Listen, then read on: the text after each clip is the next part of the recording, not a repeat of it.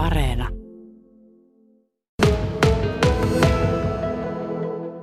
Tulen kyllä opettajaperheestä, että isä oli opettaja, veli on opettaja ja Sedissäkin on monia opettajia, että alun perin tuolta Ilomantsista on Ilomantsin takaa Möhkön Aajenvaarasta on meidän suku ja, ja tota, mutta ei kovin, kovin kaukaa, että, että kun rupesin tätä kirjaa tekemään, niin kiinnostuin esimerkiksi siitä, että oppivelvollisuuslakihan täytti nyt sata vuotta.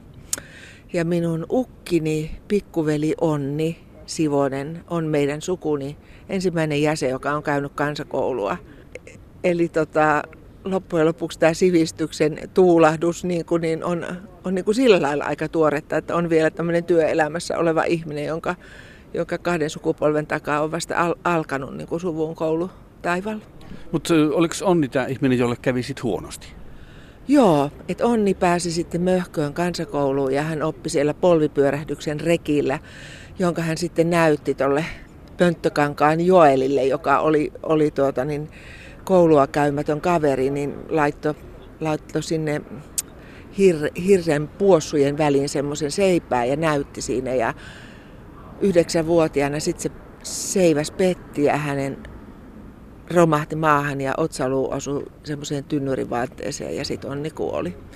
Että tässä tapauksessa sivistys, koulutus ei tuonut hyvää, mitä se sitten myöhemmin kyllä paljon toi, mutta hyvin traaginen on onnin tarina. Helka Sivuonen tosiaan kirjoitti tämän Kauno T-kirjan. Äh, kertoo tuosta opettajien maailmasta tämmöisiä hyvin elämänmakuisia tarinoita. Ensistään tuo nimi, Kauno T, mistä tulee?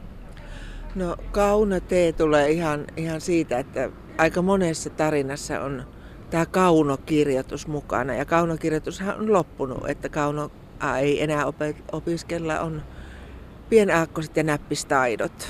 Ja, ja ajattelin, että se kauno on semmoinen jotenkin symboli, kun kirjan teema on muutos, niin se voi olla myöskin siinä nimessä. Ja tuo T tulee ihan siitä, että kirja, alun perin rupesin kirjoittaa kirjaa nuorena kuolleesta isästäni Toivo Sivosesta, mutta sitten se muuttui tämmöiseksi yllättäen tämmöiseksi fiktiivisiksi kertomuksiksi opettajista. Isäni oli siis myös opettaja.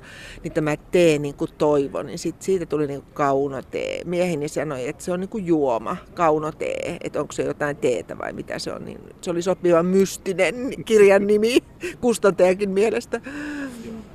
No itse asiassa tässä kirjoittamisessa, niin mitkä olivat ne kaikki sytykkeet? Tuossa jo yksi vähän tulikin, mutta isäsi, mutta tuota, mitkä muita muut olivat ne liikkeelle panevat voimat tämän kirjan synnyttämisessä?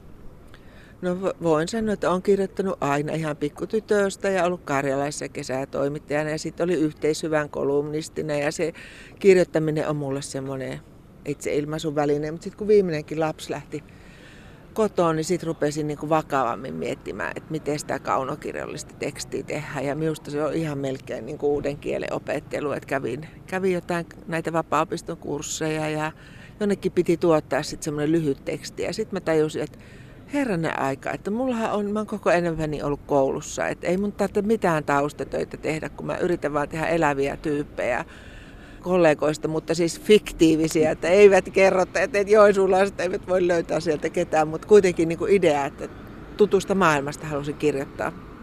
No miten sitten, tuo kirjarakenne on kuitenkin tuommoisia elämänmakuisia tarinoita, lyhyehköjä kuitenkin, toisistaan irrallaan, että oliko ajatus, ajatusta, että olisi tehnyt pitkän romaani opettajien maailmasta? No ei. että mulle on niinku se lyhyt teksti on, on niinku omi, ominaisempi. Et en oikein halua käyttää sitä novellisanaa, kun se on vähän niinku semmoinen hieno sana, mutta ehkä ne on vähän niin kuin novelleja kertomuksia ja sillä mä sain siihen erilaisia tyyppejä. Kun kirjan teema on muutos, niin siellä on ilmastonmuutosta ja, ja siellä on koronaa ja siinä on hyvin paljon ajankohtaisia aiheita. Että tämmöinen lyhyt teksti on mulle ominaisempaa. No mitkä kaikki asiat ovat sitten tosiaan muuttunut? Korona tietysti muutti tätä ja tuo ilmastonmuutos, mutta vieläkös muuta tulee? Minkälaisia muutoksia opettajan työn sisällöstä niin löytyy? No jos mä tätä kirjaa ajattelen, niin siellä on Tuulikki, joka seikkailee tämmöisessä avoimessa oppimisympäristössä, jossa on foorum ja opinpesä ja pulpetit ovat hävinneet, että sen, sellainen muutos siellä on. Mutta jos mä ajattelen silleen niin kuin isommassa kuvassa, jos mä ajattelen omaa uraani lähes 30 vuotta, niin kyllä mä näkisin, niin kuin, että tämä digitalisaatio, nämä sähköiset oppimisympäristöt on ollut niin kuin se semmoinen käytännön elämään pureutuva isoin muutos. Entä sitten joku OPSI, opetussuunnitelma, niin onko se pantu uusiksi sinun ura aikana kovin monta kertaa? No kyllä se varmaan pari kertaa, pari kolmekin kertaa on pantu, mutta se on tietenkin tärkeää, että ei voi ajatella, että meillä olisi sama OPS kuin silloin, kun tämä minun isoisäni Onniveli meni kouluun 1919, että maailma muuttuu, globalisaatio ja kaikki haasteet, että totta kai koulunkin pitäisi muuttua ja, ja, ja tärkeää, että, että opetussuunnitelma elää ajassa. Mutta mitkä asiat eivät muutu opettajan työssä tai eivät ole muuttuneet?